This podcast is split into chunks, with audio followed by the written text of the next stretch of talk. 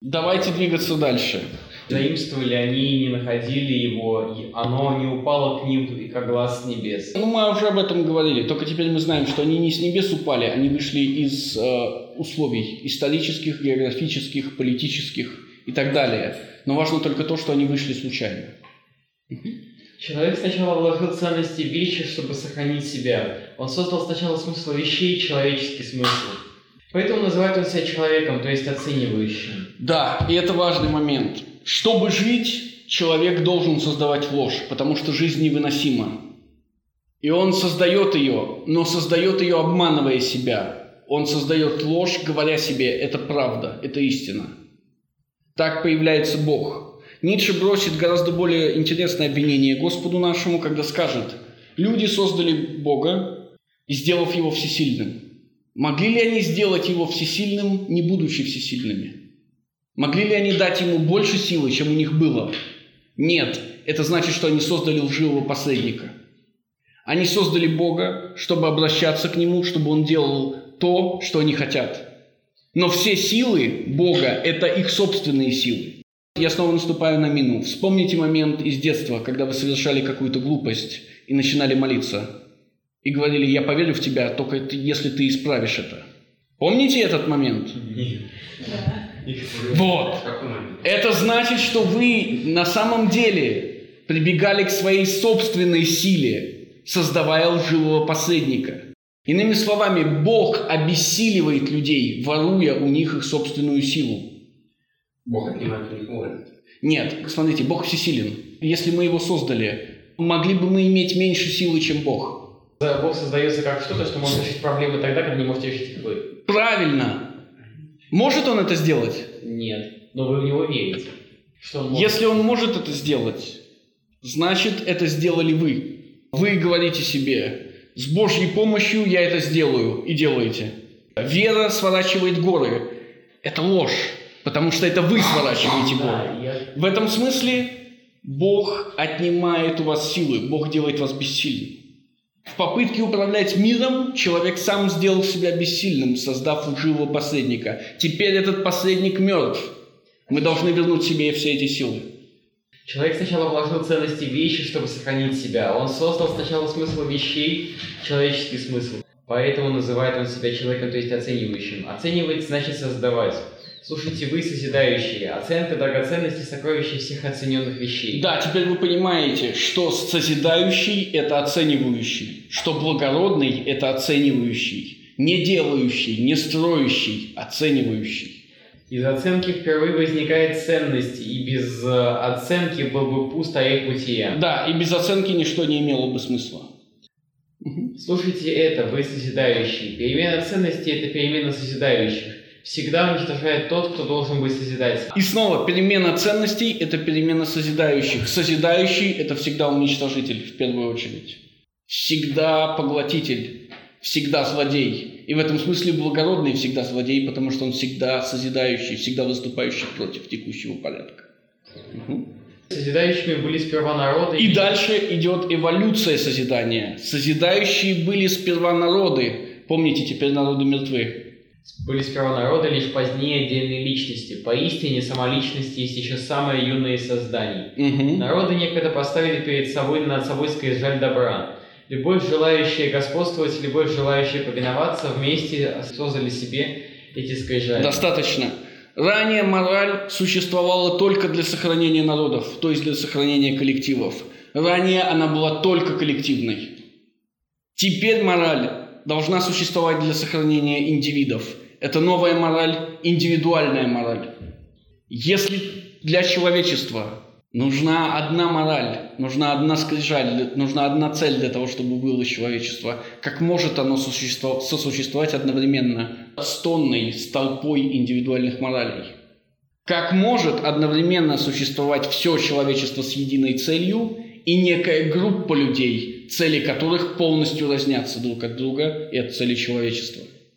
Так Заратустра придет к мысли, мысль, которая будет высказана ближе к концу, об избранном народе.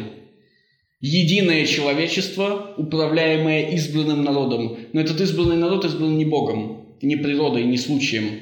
Этот избранный народ создан самим собой. Докажите, что вы есть член избранного народа. Изберите себя. О ком идет речь? Давайте, Максим Павлович, о ком идет речь? Избранный народ, кто это? Ну, избранный народ – это в будущем, это аристократ. Аристократия духа, скажет Ницше. Кто все эти люди? Профессию назовите, профессию в кавычках. Кто это? Это философы, конечно. Докажите, что вы член избранного народа. Войдите в философию. Сделайте себя избранным. Только так единое человечество может существовать, потому что над ним существует его противоположность – избранный народ.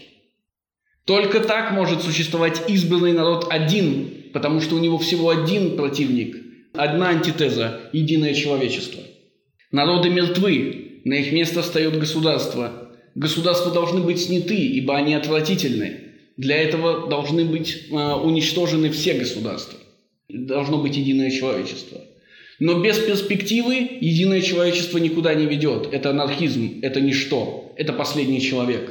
Поэтому нужна перспектива, нужен перспективизм. И тогда в противопоставлении единому человечеству появляется избранный народ.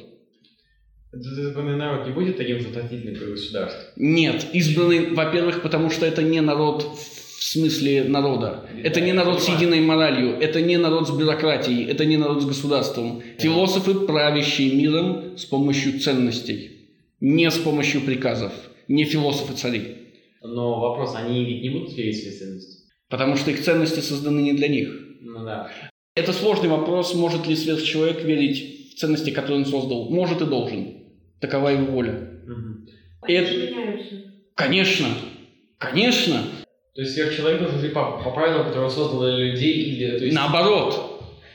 Обычные люди должны жить по правилам, созданными избранным народом, но избранный народ не должен жить по этим правилам. Но сверхчеловек должен, э, должен э, следовать своим правилам. Да, но он всегда меняется. Народ не может меняться с такой скоростью. Простые люди не могут меняться с такой скоростью. Избранный народ и есть высшие люди.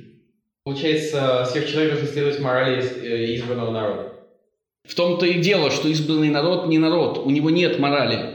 Он максимально индивидуален. Каждый представитель избранного народа индивидуальность, и потому у него у каждого своя собственная модель. И поэтому они составляют избранный народ в противопоставлении человечеству. Получается, избранный народ будет все время состоять...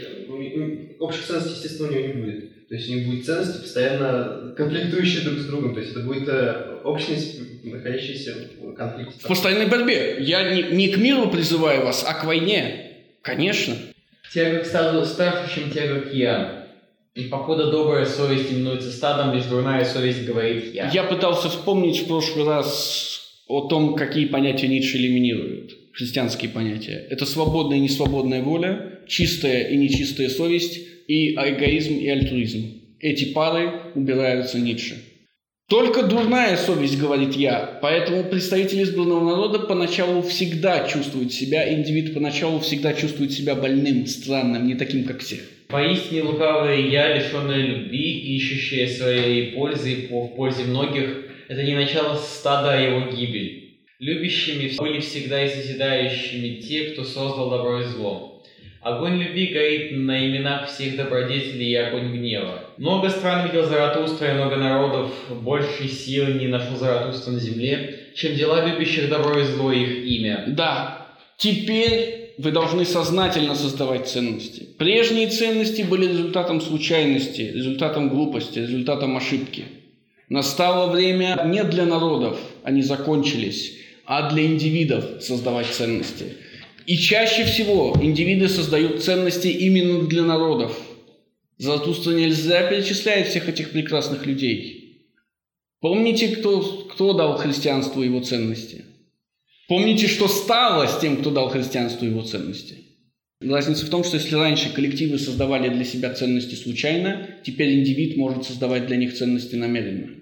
Коллектив никуда не уйдет, коллектив никуда не денется, коллективная мораль не исчезнет, Потому что если она исчезнет, исчезнет и сам коллектив. Но совместная жизнь – это необходимость. Совместная жизнь – это не выбор. От нее нельзя избавиться. Это мы уже поняли. И потому коллективная мораль должна присутствовать всегда. Другое дело, что теперь это должна быть единая мораль. Поистине, власть этой хвалы и хулы чудовища. Скажите, братья, кто его победит? Скажите, кто набросит этому зверю цепь на тысячу шеи?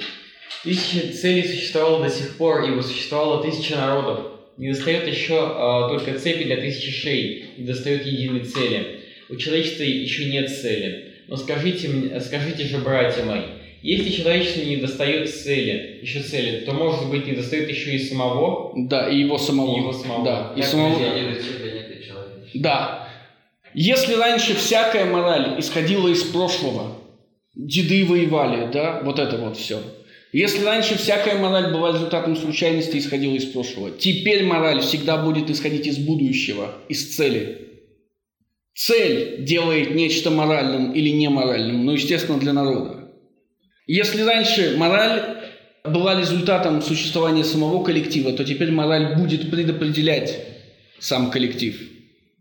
Все народы должны пасть, и должно появиться единое человечество. Но над ним один избранный народ. Это пиковая глава. Заратустра начинает сначала. Он ищет учеников, ищет молодых людей. Он начинает говорить им, все, что вы слышите, все исходило от больных. Все мораль, кото- которая досталась вам, вся она исходила от больных, больных телом. Все, что вы слышите, исходит из вашего тела, вашего здорового тела. И в этом смысле молодое тело чаще здоровое тело, чем старое тело. Затем он говорит им, теперь, когда вы готовы скинуть с себя эти ценности и стать львом, вы должны покинуть этот мир, уйти в одиночество. И последний шаг к одиночеству – это одиночество вдвоем, одиночество с другом. Оно тоже возможно, но это все равно одиночество. Да, одиночество вдвоем с самим собой, и потому появляется третий, чтобы вам было тяжело разговаривать. Да? Но это все равно одиночество. И, наконец, Заратустра говорит им, но этого мало в вашем духовном путешествии. Вы должны сделать следующий шаг. Стать львом и победить дракона. И когда вы победите дракона, вы докажете, что вы можете стать избранным народом. Но одновременно вместе с этим Ваша цель не просто сказать «нет», не просто быть нигилистом. Ваша цель сказать «да». «Да» чему-то, не всему. И эта цель сказать «да» будет определять для себя, для себя цель для будущего единого человечества. О чем же Заратустра будет говорить в дальнейшем? Есть ли логика в его словах? Какая следующая речь? О любви к ближнему. о любви к ближнему. Начиная отсюда, начинается новый список добродетелей. Помните, Заратустра говорит, мне нужны ученики, которые пойдут туда, куда я скажу. Это не ученики, которые идут, куда они хотят. Это ученики, которые идут туда, куда им говорит Заратустра. И теперь, когда Заратустра говорит, станьте львом, и его ученики становятся львами, он начинает ограничивать их. Он начинает снова делать их верблюдами начинает говорить о списке новых добродетелей. Этот список новых добродетелей, давайте я открою оглавление, и вы откроете оглавление. Следующая наша глава о любви ближнему, о пути созидающего, о старых и молодых бабенках, об укусе змеи, о ребенке и браке, о свободной смерти, о дарящей добродетели. Все это глава о добродетелях, финальная из которых, высшая из которых – это воля к власти. У льва еще нет воли к власти – но у ребенка есть. Поэтому часть вторая начинается, заметьте, с чего? С какой главы? Ребенок с зеркалом. Ребенок – это ученик Заратустры. Давайте посмотрим, что это за новый список новых добродетелей, к которым призывает Заратустра теперь, когда он сказал им, своим ученикам, о цели, к которой они должны идти. Как прийти к этой цели? О любви к ближнему. О любви к ближнему. Итак, что говорит христианство? Безусловная любовь к ближнему. Что говорит Заратустра? Но я говорю вам, ваша любовь к ближнему – это ваша дурная любовь к самим себе. Вы бежите э, к ближнему от самих себя и хотели бы э, из этого сделать себе добродетель, но я насквозь вижу ваше бескорыстие. Ты старше, чем я. Ты признан священным, а я еще нет. От того жмется человек к ближнему. Разве я советую вам любовь к ближнему? Угу. Первая заповедь – это уважай другого. Но эта заповедь должна быть заменена заповедью «уважай себя». Ты старше, чем я, отсюда возникает любовь к ближнему. Но теперь, казалось бы, должна возникнуть любовь к самому себе. Но Золотуство не проповедует любовь к самому себе, да, любовь я к я, а не к ты. Почему Заратустра не проповедует любовь к самому себе? Потому что любовь к себе – это жалкое довольство собою. Это грязь и жалкое довольство собою. Именно поэтому, если любить себя, то будущего себя, а не текущего себя.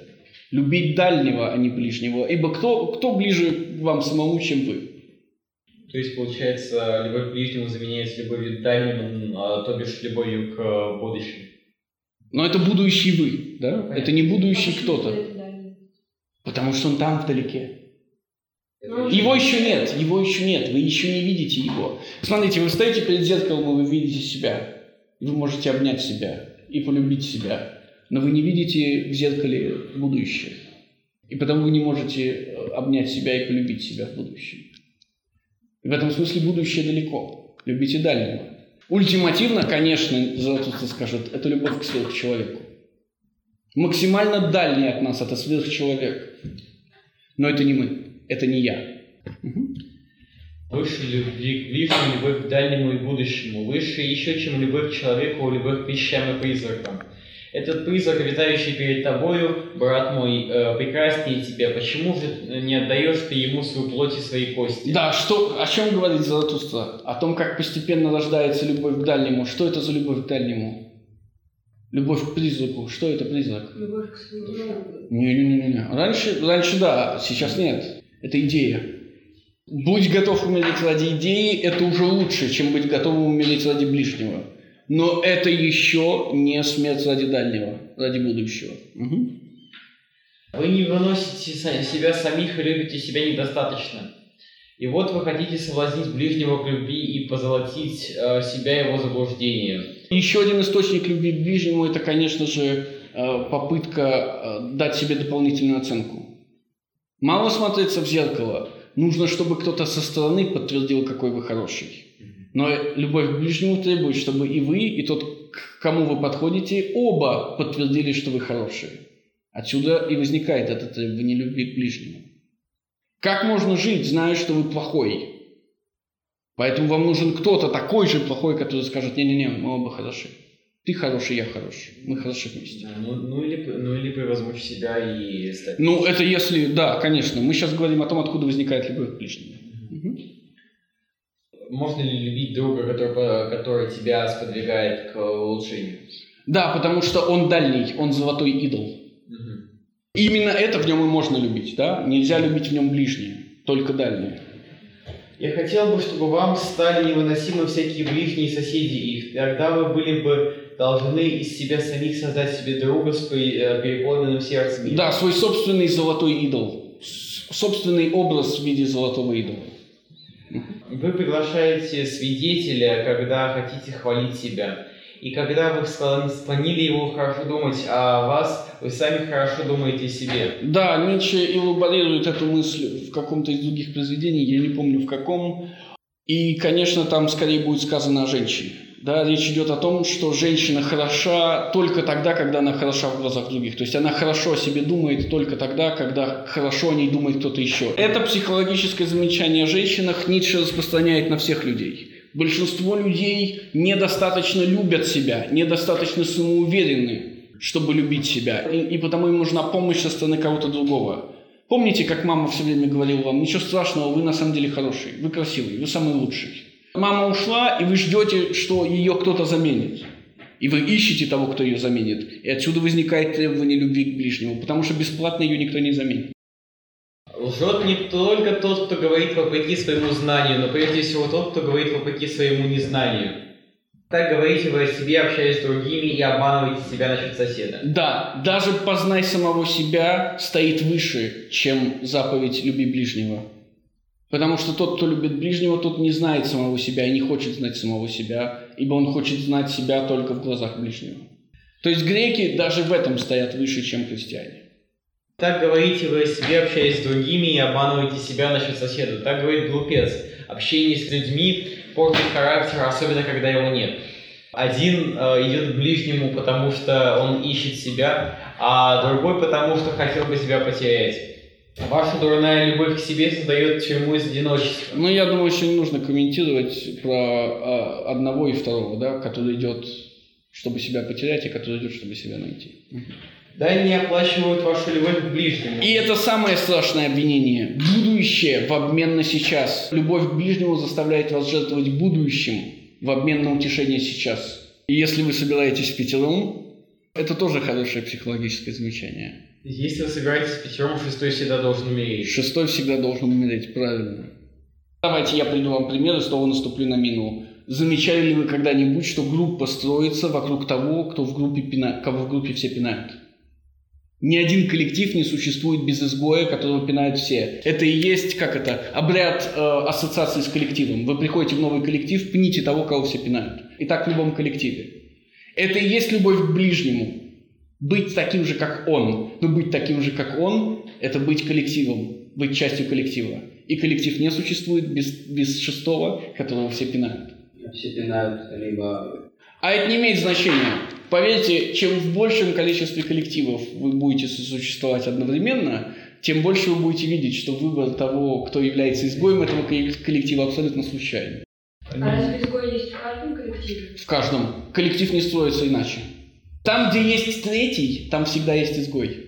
Ницше, Заратустра, прошу прощения, конечно, щедро говорит, там, где есть шестой, всегда есть изгой. Там, где есть третий, всегда есть изгой. Даже эта любовь к ближнему не чистая любовь к ближнему. Не совсем чистая любовь к ближнему. В ней есть скрытые мотивы. Угу. Я не люблю ваших празднеств. Слишком много актеров находил я там. И даже зрители вели себя часто как актеры. Не о ближнем учу я вас, а, но о друге. Друг пусть будет для вас праздником земли и предчувствием сверхчеловека. Заметьте, именно потому что друг второй, а не третий. Но главное в друге то, что он говорит вам о будущем и не призывает вас жертвовать будущим во имя настоящего. То есть друг не утешает вас, друг вызывает в вас э, ужас перед будущим. И понятно, что третий на фоне золотого идола – это всегда изгой. Хорошо. Я учился друге и, перепол... и переполненном сердце его, но надо уметь быть губкою, если хочешь быть любимым переполненными сердцами. Я учу вас о друге, в котором мир являет себя завершенным, как чаша добра, о созидающем друге, всегда готовым подарить вам завершенный мир. И как э, мир развернулся для, того, для него, так вновь для него он свертывается в кольца. Как становится добро и зла, э, как становится цель случая будущее и само дальнее, и самое дальнее, дальнее пусть будет причиной твоего сегодня. В своем друге должен любить ты сверхчеловека, как в свою причину. Как свою причину. Братья мои, не любовь к ближнему советую я вам, я советую вам любовь к дальнему. Ну, прямо противоположное тому, что советует Иисус. Да, здесь я обращаю ваше внимание на кольца, которых со временем будет становиться все больше и больше. Ну, я имею в виду, повторяться они будут все чаще и чаще. У меня угу. еще была, когда читал эту главу, другая интерпретация. Угу, давайте. К дальнему, любви к ближнему. Любовь к ближнему – это любовь к, вот, к случайности, то есть любой коллектив, в который ты попадаешь, ты попадаешь туда случайно. И ближние окружающие тебя люди, они становятся случайными, ты в этом коллективе начинаешь искать себе друга и еще что-то. А любовь к дальнему – это поиск человека не по принципу тех, кто окружает тебя, а по принципу поиска своих единомышленников, там, ну, к сверх, там, для того, чтобы двигаться к ним сверхчеловеку. Если это не только, ну, то есть я понимаю, это просто, значит, э, это временное, то есть это любовь к будущему человеку, но это еще любовь к человеку, который по, по... пространственная такая, любовь к дальнему, то есть любовь к человеку, который вместе должен его искать, чтобы вместе с ним, ну, собственно говоря. Ну, тогда с одним, да, не с коллективом. То есть с, с другом, про которого говорит Заратустра. Ну да, то есть ну, ты должен искать его не среди вот, э, своих ближних, а среди... Где-то, то есть ну, территориально где-то далеко. Да, ну, не, ну то есть как ну, осознанный выбор, наверное. Ну да. Не, ну, да. исходя из ситуации. Потому что, это все, потому что это тоже случайность. Ну да, да, да, да, да. Ча чаще всего мы находим друзей, которые являются ближними, да. То есть вы вышли в песочницу, и в песочнице сказали, давай будем друзьями. Но по факту того, что песочница просто одна, да. То есть понятно, что друг это не случайность, что друг это поиск. Не каждый человек может стать вашим другом. И искать равного можно порой бесконечно, можно не найти. Более того, чаще всего именно будет происходить тот факт, что вы никогда не найдете его. Хорошо, давайте будем двигаться к следующей речи о пути созидающего. Ты хочешь, брат мой, идти в уединение? Итак, наконец-то среди учеников Заратустры есть те, которые хотят уйти в уединение. Он научил их, он сказал им, идите прочь от политики, государства и толпы. И, естественно, прочь от судострастия. И теперь они идут прочь. Что же должен сказать им Златоуст? Ты хочешь искать путь к себе? Помедли немного и выслушай меня. Кто ищет, легко теряется сам. Всякое уединение есть грех, так говорит стадо. И ты долго принадлежал к стаду. Голос стада еще будет звучать в тебе. И когда ты скажешь, у меня э, не, уже не одна совесть с вами, это будет жалобой и болью. Смотри, саму эту боль породила единая совесть, и последний отблеск этой совести горит еще на твоей печали. Но ты хочешь следовать пути своей печали, э, пути к самому себе, так покажи мне свое право на это и, и свою силу. Ты новая сила и новое право, начальное движение, вечно вращающееся колесо. Да, помните, ребенок и есть вечно вращающееся колесо. Можешь ли ты заставить звезды вращаться вокруг тебя? Да, можешь ли ты заставить звезды вращаться э, вокруг тебя? В «По ту сторону добра и зла» есть отличная фраза. Я не помню, как она начинается, я помню, как она заканчивается. Вокруг героя все становится трагедией, вокруг Бога все становится миром. Если вы Бог, то вы и есть Создатель мира. Да? И это вопрос. Можешь ли ты стать Богом? Можешь ли ты причислить себя к избранному народу? Можешь ли ты создать мир вокруг себя и заставить его вращаться вокруг себя? Ах, так много вожделения высоты, так много судорог чистолюбцев. Покажи мне, что ты не из вожделеющих и не из чистолюбцев. Угу. Ах, как много есть великих мыслей, от которых проку не больше, чем от кузнечных мехов. Они надувают и делают более пустым. Свободным называешь ты себя? Твою господствующую мысль я хочу ее услышать, а не то, что избежал ты ерма. Да, не то, что ты, становясь ребенком, э, для вас лев теряет всякое значение. То, что ты стал львом, не достижение теперь, когда ты становишься ребенком. Да, да про ермо мы прошли. Ты, кому позволено избежать ерма. Таких немало, кто сбросил свою последнюю ценность, когда сбросил рабство. И тут Заратустра ставит вопрос, который, который потом психоаналитика поднимет на свой стяг, и э, главное, что на свой стяг поднимет один из учеников Фрейда. Давайте, Максим Павлович. На вас вся надежда. Со свободой связанный вопрос. Бегство свободы. Ну, ну, ну, ну. Вы, вы угадываете правильно, это фром, но как, как звучит вопрос? Свобода от или свобода для? Mm-hmm. Смотрите, это великая разница, свобода от и свобода для, потому что свобода от – это свобода раба. Раб хочет сбросить с себя все, такова его цель. У него нет цели ничего создавать, ему нужна свобода, чтобы наконец перестать быть под ермом. Но подлинная свобода не это. Подлинная свобода – это свобода для. Господин является свободным для чего-то, для какого-то достижения. Вы стали львом и сбросили с себя ермо. Вы сделали это, потому что устали быть рабом? Если да, то вы остались рабом. Вы сделали это, потому что хотите что-то создать, и вам мешало то, что висело на вас до этого. Тогда вы можете стать членом избранного народа и представителем избранного народа. Свободный от чего? Какое дело до этого Заратустры? Но твой взор должен ясно поведать мне, свободы для чего. Можешь ли ты дать себе свое добро и зло и поставить над собой волю свою как закон? Да, иными словами, хватит ли у тебя силы, мы на самом деле забегаем вперед и говорим, воли к власти, поверить в созданные тобой же ценности, заставить себя поверить в те ценности, которые ты создал, и все уязвимости, которых ты знаешь. Это серьезнейшее испытание. Ребенок верит всему, что он создает – так велика его воля к власти. У него нет проблем с этим. Даже в придуманные миры и в потусторонние миры верит ребенок. Это не проблема для него. Ребенок легко верит всему, всему, что создает сам. Можете ли вы теперь в сознательном возрасте иметь такую большую волю к власти, чтобы верить сознательно в сознательно созданные ценности, опрокидывать их, строить новые и заставлять себя верить в новые сознательно? Потому что если вы не сможете это сделать, вы ничем не отличаетесь от обезьяны, вы циник. И вы говорите тогда, какая разница между ценностью А и ценностью Б? Я выдумал это и выдумал это. Ничто не имеет значения. И из циника вы превращаетесь в пессимиста. Или остаетесь циником, если у вас еще хватает сил хохотать над этим. Ужасно быть наедине с судьей и мстящим за, сво- за свой закон. Та- э, так бывает брошена звезда в пустое пространство и ледяное дыхание одиночества. Да, звезда. Что, что такое звезда? Это солнце из начала и звезда из конца. Когда Заратустра будет жаловаться в одной из глав, по-моему, это одна из песней, когда он будет говорить, как может жить солнце, где, потому что оно никогда не может воспринимать, оно может только давать. Как бы я хотел прильнуть к сосцам света, но я не могу, потому что я есть свет. Как бы я хотел быть воспринимающим, а не создающим, но я не могу, потому что я есть создающий. Это страшная проблема, проблема одиночества, о которой Заратустра предупреждает уходящего в одиночество ученика.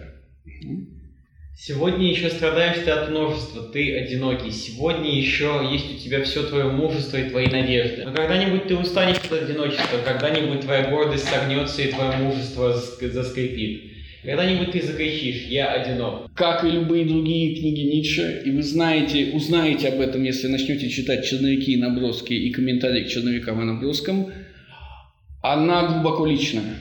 Ницше очень одинок. Ницше невероятно одинок, и он постоянно жалуется на это, особенно в письмах и в черновиках. Он один. Рядом, даже если рядом будет второе солнце, солнце не воспринимает свет солнца. Солнцу не нужен свет солнца. Для другого солнца свет одного солнца ничего не дает. Что дает свет солнца? Тепло. Тепло и свет. Но вы и есть тепло и свет. Именно поэтому созидающий всегда одинок. Если раньше Заратустра говорил уходящему в одиночество «ищи друга», теперь он говорит «так не будет». Когда-нибудь ты не увидишь более своей высоты, а низменное увидишь слишком близко. Само твое возвышение будет пугать тебя как призрак. Когда-нибудь ты закричишь «Все ложь». Есть чувства, которые хотят убить одинокого. Если это не удается, они сами должны умереть. Способен ли ты быть убийцей? И здесь новая, новая опасность для созидающего. Способен ли ты быть убийцей? С помощью чего убивает созидающий? С помощью чего убивает Заратустра? Мужество – вот лучший убийца. Будь мужественным. Но когда Заратустра говорил нам это в прошлый раз, что он имел в виду? Кому он это говорил и зачем? Юноши, которые... О дереве на горе, да. В чем проблема была с юношей? Он был поражен завистью. Но завистью перед кем? Перед Заратустрой. Перед тем, кто обогнал его по лестнице. Это проблема поднимающегося. Но проблема того, кто наверху, другая. Тот, кто находится наверху, смотрит вниз. Если А то вы давайте досчитайте, и мы увидим.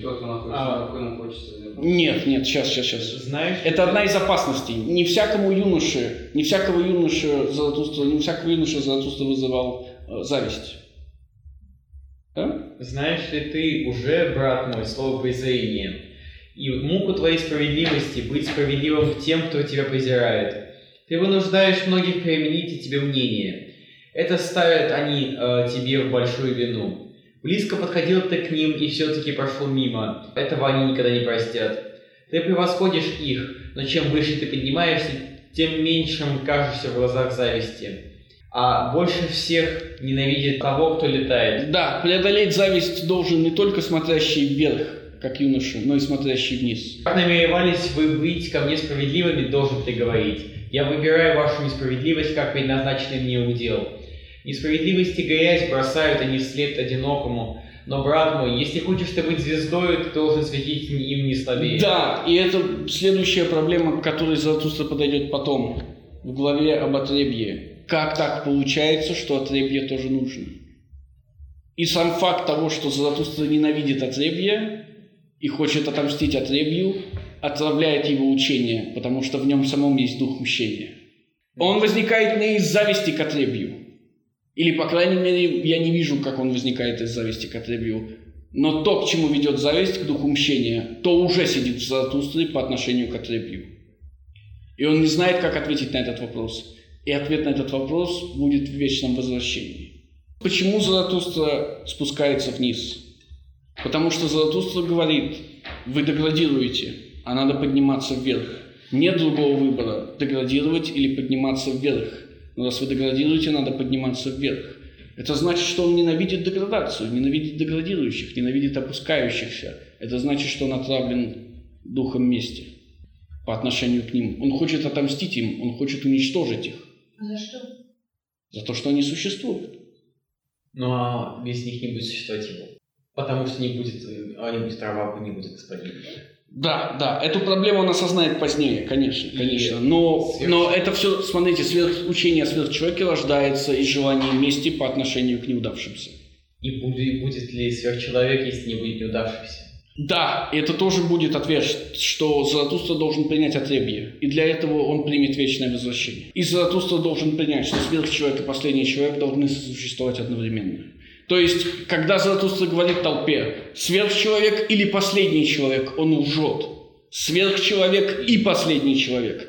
В тот момент, когда станет возможен последний человек, станет возможен сверхчеловек. В тот момент, когда наступит последний человек, станет возможен сверхчеловек.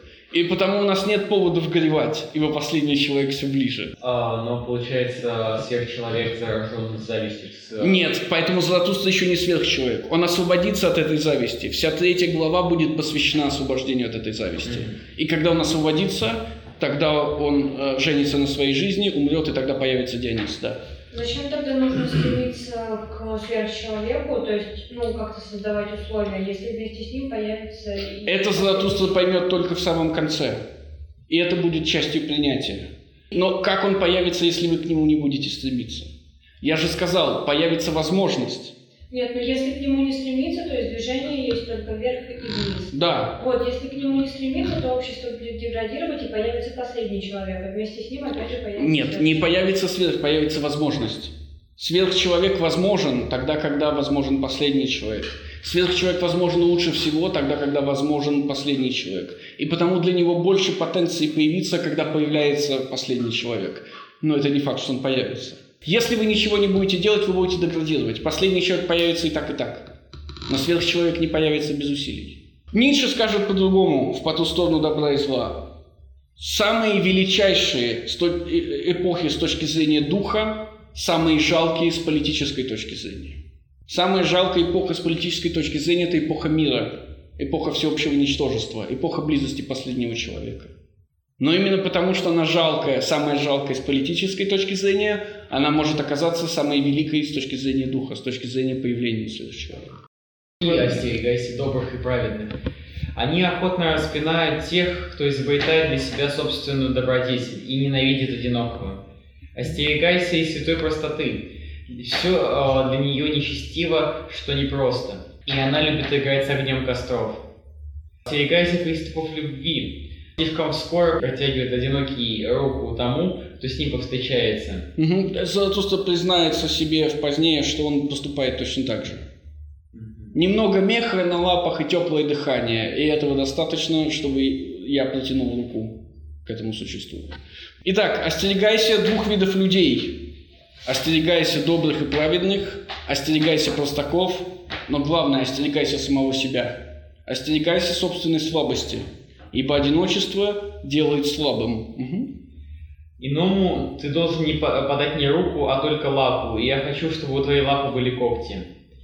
Но э, злейшим врагом, которого можешь ты встретить, будет, будешь всегда ты сам. Ты сам подстерегаешь себя в пещерах и лесах. Одинокий, ты идешь по пути к самому себе. Да, путь созидающего – это всегда путь к самому себе. Потому что главное создание созидающего – это он сам. И потому Заратустра скажет, пути как такового не существует. Есть только множество путей. Нет пути, по которому может пройти каждый к себе. Есть миллион путей, по которому каждый, то... и по каждому из них каждый должен прийти к самому Но себе. У каждого свой путь. Да, о чем речь? Это поэтому путь есть. Нет. Но пути нет для всех. Пути как такового не существует. Для да? всех. но Да, у для каждого свой, да, да, конечно, конечно. У каждого получается. То есть у-. У вас нет, у вас свой путь к самому себе, у вашего соседа свой путь к самому себе. И вы не можете сказать, смотри, мне помогла медитация и камни лечения. Тебе поможет медитация и камни лечения. Сейчас это кажется вам естественным, потому что вы живете в веке, на который Ницше повлиял на все сто процентов. И твой путь идет мимо тебя самого и твоих семи демонов. Семь, семь демонов, семь одиночеств. Отсылка к третьей книге, к четвертой книге, прошу прощения. И сейчас мы даже сыграем в подставь. Э, Помните, в детстве были такие эти, где один столбик слов, второй столбик слов, и надо было вот так вот линии проводить. Вот сейчас мы в это сыграем. Еретиком ты будешь для себя и колдуном, и прорицателем, и глупцом, и скептиком, и нечестивцем, и злодеем. Отлично. В четвертой книге Заратустра, спускаясь на крик высшего человека, семь раз встречается не с семью, конечно, людьми, их больше. Это восемь людей и осел. Но встреч только семь. Эти семь встреч и есть семь одиночеств. В этом смысле мы могли бы пошутить и сказать, что то, что происходит в четвертой части, происходит до первой, потому что Заратустра уже знает про эти семь одиночеств. Но опять же, это всего лишь, э, это всего лишь возможность. То есть я не говорю, что это действительно так. Но тогда четвертая часть имела бы значение. Заратустра находит высших людей, говорит с ними, приходит лев и голуби, и он начинает спуск. И если вы начнете читать четвертую часть, вы увидите, что она очень походит на начало первой. Он также говорит к солнцу, он также говорит пора спуститься и начинает спускаться. И она заканчивается, так начинается закат Заратустра. Это, был, это была бы отличная шутка, да? Заратустра заканчивается там, где он начинается. И поэтому, когда мы заканчиваем читать Заратустру, мы должны начать читать. Это как И-. Да, да, да. И это было бы кольцо. Было бы очень красиво. Но доказательств мало. Кроме того, что Заратустра знает, что такое семь одиночеств, будет еще, как мне кажется, еще одно доказательство. Но это десятое дело. Что это за семь встреч в четвертой книге? Вы написали семь этих самых? Я же говорю, будем играть. Напишите семь слов, которые Заратустра произносит. Семь одиночеств. То есть еретик, колдун. Да, да, да, да, да, в столбичек. И рядом второй столбичек. Играть мы не будем, потому что для этого надо читать четвертую часть. Вы дома можете сыграть. О, кстати, еще лучше. Я просто скажу вам, с каким столбиком надо сравнить. Готовы, да? Первое, с кем встречается Заратустра, это два короля. Второй, с кем встречается Заратустра, это пиявка. Давайте я забегу вперед. Вы понимаете, кто такие два короля, но пиявку понять сложно. Пиявка – это ученый, сконцентрировавшийся на одной проблеме, узкозаточенный ученый. Он разбирается в мозге пиявки. Больше ни в чем не разбирается. А? Не-не-не-не. Просто ученый, который работник. Вот он одно дело знает и все. В его случае это мозг самого жалкого существа, пиявки. Следующий – это чародей. Вы узнаете еще о чародее. Поэтому я ничего не буду говорить. Следующий – это Папа Римский. Папа – это в отставке глава. Следующая глава – самый безобразный человек – это убийца Бога. Он думает, что он убил Бога. Следующая глава – это добровольный нищий. И последняя глава – это тень. Вот семь, семь э, встреч, семь глав и семь одиночеств. Заратустра знает про семь одиночеств, и Заратустра знает про эти семь встреч. Вы можете попытаться понять, кто из них кто, если хотите. Нет. Это вы решите сами. Мое дело указать вам на вопрос. Если бы мы прошли семь этих глав, если бы мы прошли четвертую часть, я бы что-нибудь сказал. Мы не считаем этого, мое дело просто отправить вас вперед, в будущее, вот, вдаль. И, да, а мы продолжим читать пятую строчку. Твоим желанием должно быть сжечь себя в собственном пламени. Как же хотел ты обновиться, не сделавшись сперва пеплом. Именно это и сделал Заратустра. Вот второй вам намек на то, что Заратустра знает уже про это все. Он уже пережил семь одиночеств.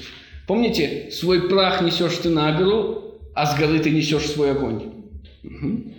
Одинокий ты идешь путь- э, путем созидающего. Бога хочешь создать из себе и своих семи демонов. Бога ты хочешь создать себе из своих семи демонов. Кого ищет Заратустра в четвертой части? Высшего человека. Он слышит крик высшего человека, и он бежит на этот крик, но встречает, семь раз он встречает этих, персон- этих восьми персонажей осла. И только в самом конце он понимает, они и есть коллективно высший человек. Ни один из них не является высшим человеком, но все вместе они могут претендовать на то, чтобы быть им. Поэтому Заратустра прекрасно знает эту историю. Понятно, почему ее знает Ницше, да? И, соответственно, кажется, что возможно, что действительно четвертая часть это приквел. Созидать хочет любящий. Одинокий ты идешь путем любящего. Себя самого любишь ты. И потому презираешь себя, как презирает только любящий. Ну, понятно, любовь и презрение идут вместе. Вы любите себя в том смысле, что вы любите будущего себя, и потому презираете себя настоящего. Созидать хочет любящий, ибо он презирает. Что знает тот о любви, что Кто? не должен был презирать то, что любил он. И Заратустра сам любит и презирает людей. Помните, зачем ты идешь к людям. Я люблю их, да, да. Со своей любовью и своим созиданием иди в уединение, брат мой. И только э, позднее заковыляет след э, тебе справедливость.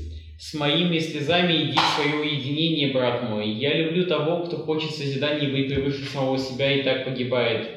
Так говорит Заратустра. Да, он отправляет ученика, естественно, умирать. И сам Заратустра, естественно, умирает конце, когда он сам поднимается в свое уединение последний раз. Хорошо, давайте, есть у вас вопросы? Вопросы, вопросы. Хорошо, давайте тогда следующую главу. О старых молодых бабенках. О да, эта глава очень интересная. Видите, как она отличается от других? Она начинается с беседы Заратустры и начинает ее не Заратустры. Это удивительно. Все речи до этого были просто речами Заратустры. И тут вдруг диалог. А, Там был диалог. С Не, юношей на горе. Ну, Да, но, но не юноша подошел к Заратустре, Да. а Заратустра к юноше. Да, да, да, да, да, да, вы правы, конечно, спасибо. Здесь же диалог начинается э, не Заратустрой, потому что Заратустра как раз-таки не заинтересован в диалоге, ибо он пытается заткнуть рот маленькому ребенку, его собственному ребенку. Э, Дети всегда нуждаются в том, чтобы им затыкали рот. Итак, это последователь Заратустры. Прошу вас. А, подождите, ребенок откуда? Сейчас все будет объяснено. Ага. Он от женщины, вы не, вы не думаете. Непорочное зачатие, дела. Итак, Почему ты так робко в сумерках у Заратустра? Что прячешь ты бережно а, под своим плащом? Итак, один из учеников, один из последователей все-таки спрашивает Заратустру, что, что, что с ним не так? Не сокровище ли подаренное тебе, или рожденное тебе дитя? Или теперь ты сам идешь воровскими путями, ты друг злых? И смотрите, из трех вопросов один точно в цель. Мгм.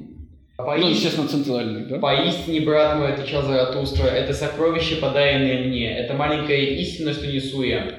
А, Но она беспокойна, как малое дитя, и если бы я не зажимал ей рта, она бы кричала во все горло. Ну, естественно, как малое дитя. Итак, глава о старых молодых бабенках на самом деле глава об истине. Самая крикливая истина, которую Заратустра получает сейчас в его в руках. Что это за а, крик? Что, почему она хочет кричать? Что это за крикливая истина? Мы уже слышали ее. И если вы прочтете последнюю фразу в а, этой главе, вы поймете, что это за истина. Прочтите последнюю фразу. Ты идешь к женщинам, не забудь плетку. Да, ты идешь к женщинам, тогда не забудь плетку. Насилие. Ну вы уже близко, естественно. Все есть насилие, а особенно поиск истины. Истина – это женщина, мудрость – это женщина, жизнь – это женщина. Нельзя обращаться с ними иначе, кроме как насилием. Нельзя приструнять их иначе, кроме как насилием. Их надо насиловать.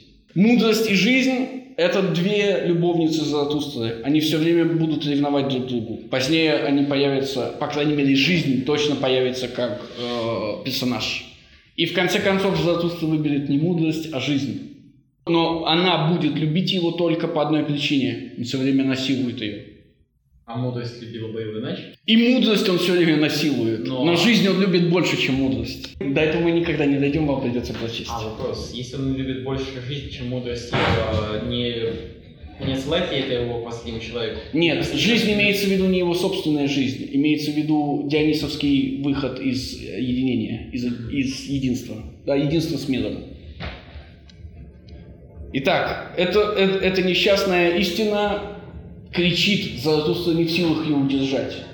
Она всем должна сообщить, что мир есть насилие, и что единственный способ взаимодействия с миром – это насилие. Когда веган говорит вам, что он не ест мясо, потому что он против насилия, спросите, больно ли цветам, которые он поедает.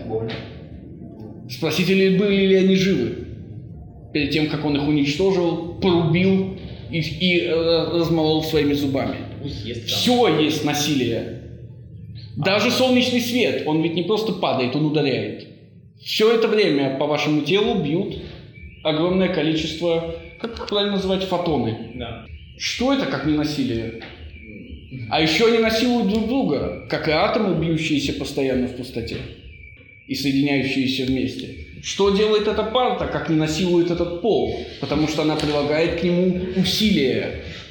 Что есть отношения между людьми, как не насилие, когда вы все время пытаетесь соседа заставить вас делать то, что вы хотите, а он пытается заставить вас. Наш курс является насилием. Конечно. Что есть, что, что есть образование, как не насилие? Вы все время пытаетесь насильно заставить себя. Сам факт, что вы сюда пришли, с утра встав во сколько-то там, насильно.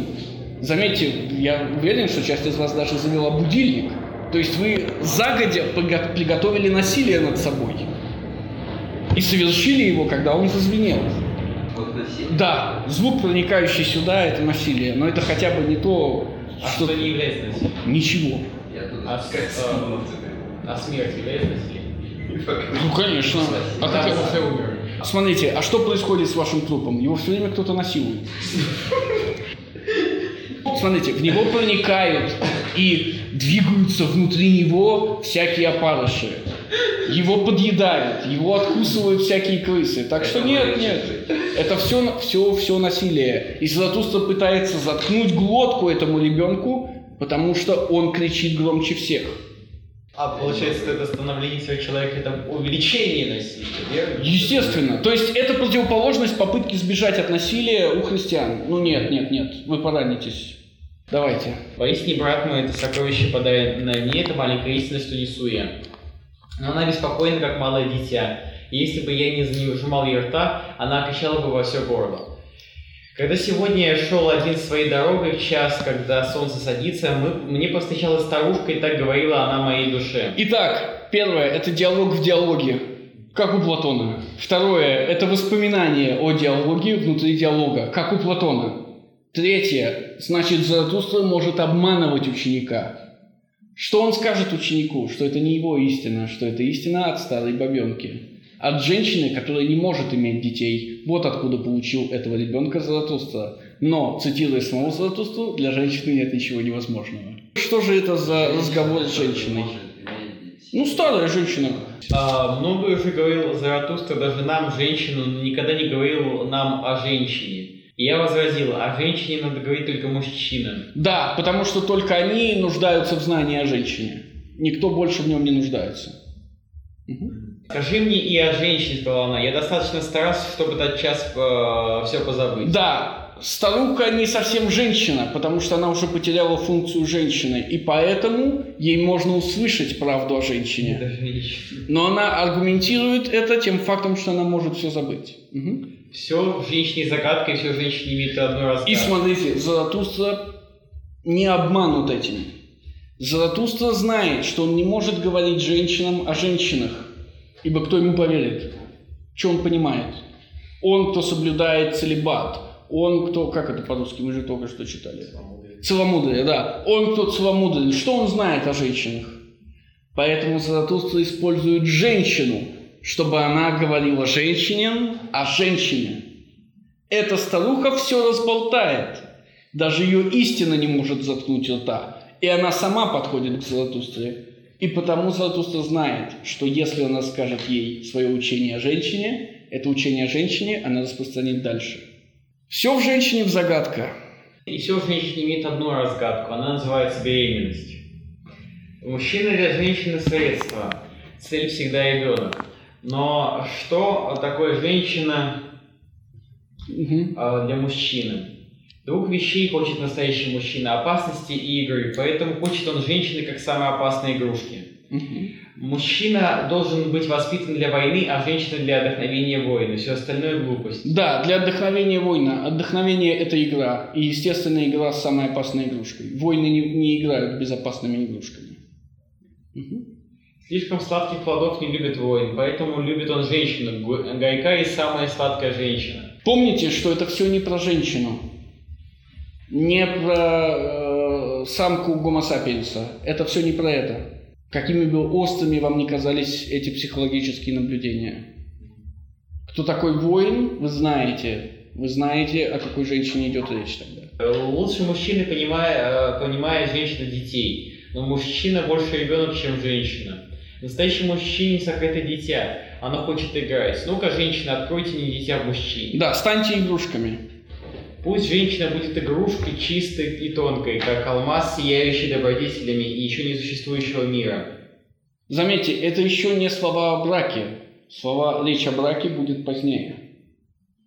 Пусть луч звезды сияет вашей любви, пусть ваша надежда зовется, о, если бы мне родить сверхчеловека. Мгм. Пусть вашей любви будет храбрость, своей любовью должны вы атаковать того, кто внушает страх. Пусть вашей любви будет ваша честь. Женщина вообще мало понимает в чести. Но пусть будет ваша честь в том, чтобы всегда больше любить, чем быть любимыми, и никогда не быть вторыми.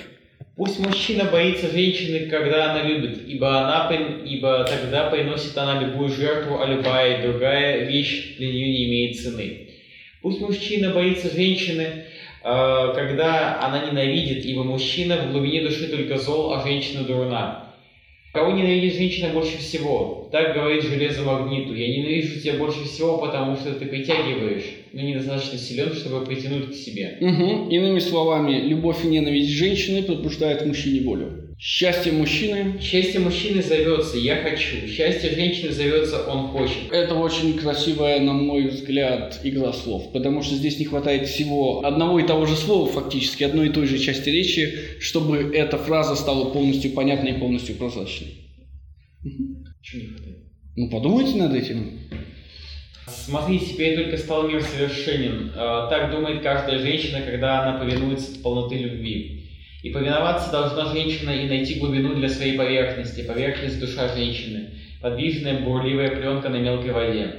Но душа мужчины э, глубока, ее бурный поток шумит в подземных пещерах. Женщина чует его силу, но не понимает ее. Но не понимает ее. Суть женщины в саможертвоприношении, в автожертвоприношении. Она должна погибнуть от своей любви. Мужчина не должен погибнуть от своей любви. Именно поэтому женщина любит свою погибель ребенка. Мужчина не любит детей. Но душа мужчины глубока, ее бурный поток шумит в подземных пещерах. Женщина чувствует его силу, но не понимает ее. Тогда возразила мне старая женщина, много лестного сказал Заратустра. И особенно для тех, кто достаточно молод для этого. Мгм. Заметьте, она уже догадывается, что она все разболтает. Странно, Заратустра мало знает женщин, и однако он верно говорит о них. Не потому ли происходит, э, это происходит, что у женщины нет ничего невозможного? Мгм. Иными словами, женщину нельзя определить или можно определить ее как угодно. Философия – это любовь к истине. Но если истины не существует, что такое философия? Это все что угодно. И потому из нее можно сделать все что угодно. С помощью чего? С помощью воли. Женщина пробуждает в мужчине волю. Эта воля и будет воля к власти, о которой Заратустра будет говорить в самом конце. Я напоминаю вас, вам метафора насилия у Макиавелли и из предисловия по ту сторону добра и зла. Для женщины нет ничего невозможного. Вторая отсылка, которую вы найдете, и вторая шутка заключается в том, что есть такая женщина, которая совершила невозможное. Родила ребенка ни от кого. Поэтому для женщины нет ничего невозможного. Мгм. А теперь благодарность прими маленькую истину, ведь я достаточно стара для нее. Да, что это значит? Я достаточно стара для нее, потому что когда она скажет, иди к женщине и не забыть плетки, старуха знает, никто не будет использовать на ней плетку, она никому не нужна. Запеленай ее и зажми ей рот, иначе она будет кричать во все горло. Это маленькая истина. Женщины много знают о крике и маленьких истинах. Мгм. «Дай мне, женщина, твою маленькую истину», — сказал я. И так говорила старушка, ты идешь к женщинам, не забудь плетку. Так сказал Заратустра. Хорошо, давайте остановимся на этом и вернемся уже для последней попытки на этой неделе.